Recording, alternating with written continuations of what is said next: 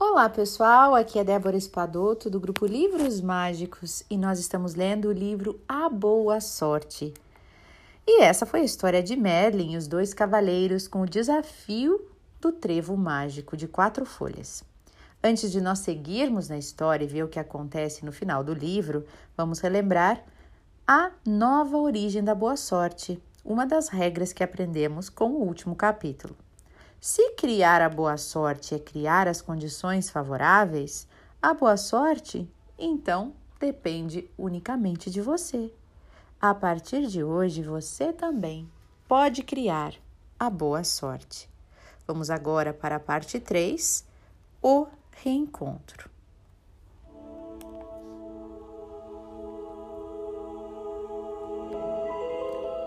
O fim da história. Ao final da história, Davi também estava descalço, apoiando seus pés nos trevos que havia debaixo do banco do qual ele e Vitor estavam sentados. Os dois ficaram em silêncio, refletindo sobre a história. Passaram-se alguns minutos e ambos estavam pensando em algo. Uma lágrima rolou pela face de Davi. O primeiro a falar foi o Vitor, que disse o seguinte: eu sei o que você está pensando, mas não quero que veja segundo as intenções nas minhas palavras. Por quê? perguntou Davi. Talvez você ache que é só uma fábula, que é um conto, não sei.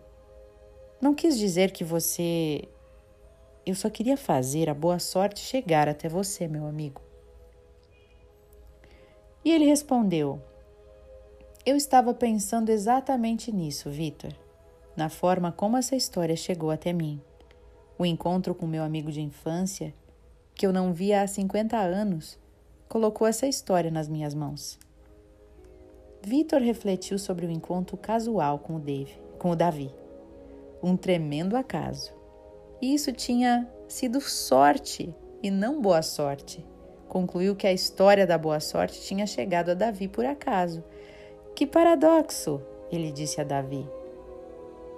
É verdade, você conheceu a história da boa sorte por acaso. E o Davi perguntou: Você acredita nisso mesmo? Eu estava pensando exatamente o contrário. O contrário? Surpreendeu-se o Vitor, que tinha contado a história, sem saber o que Davi estava se referindo. É, ao contrário. Fui eu quem criei as condições para que a história chegasse até mim para que a boa sorte viesse ao meu encontro. Você? Sim, Vitor. Nós não nos encontramos por acaso.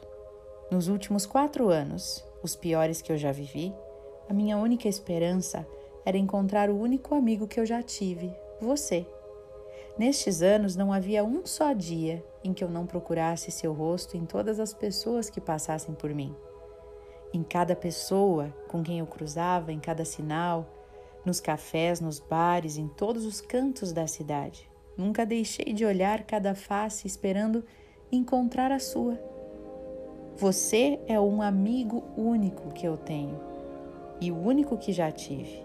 Imaginei muitas vezes que eu o encontrava, visualizei várias vezes nosso encontro, assim como o Cid via crescer o seu trevo. Em algumas ocasiões, até, pude sentir o seu abraço que demos há pouco. Jamais deixei de acreditar que aconteceria. Eu o encontrei porque eu quis encontrá-lo, Vitor. A história da boa sorte chegou a mim porque eu, sem saber, já a estava procurando.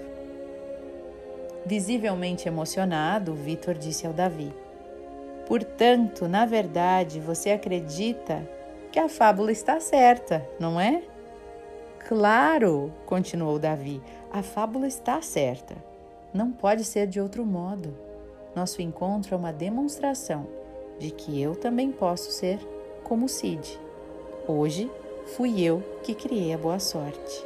Eu também posso criar a boa sorte, não concorda? Concordo, exclamou Vitor. Será que eu posso acrescentar mais uma regra na sua história, amigo? Claro, disse o Vitor. E o Davi continuou. A história da boa sorte nunca chega às suas mãos por acaso. Vitor sorriu E não era necessário dizer mais nada. Entre bons amigos, as palavras muitas vezes são desnecessárias. Eles se abraçaram de novo. Vitor foi embora, mas Davi ficou ali sentado no banco e voltou a apoiar os pés descalços sobre os trevos frescos do grande parque da cidade. E Davi notou que alguma coisa lhe fazia cócegas nos pés. Inclinou-se sem olhar, arrancou algo do chão que lhe tocava muito suavemente a pele e que parecia querer chamar sua atenção. Opa! Era um trevo de quatro folhas. Davi tinha decidido aos 64 anos começar a acreditar que podia criar a boa sorte. E você? Quanto tempo vai esperar?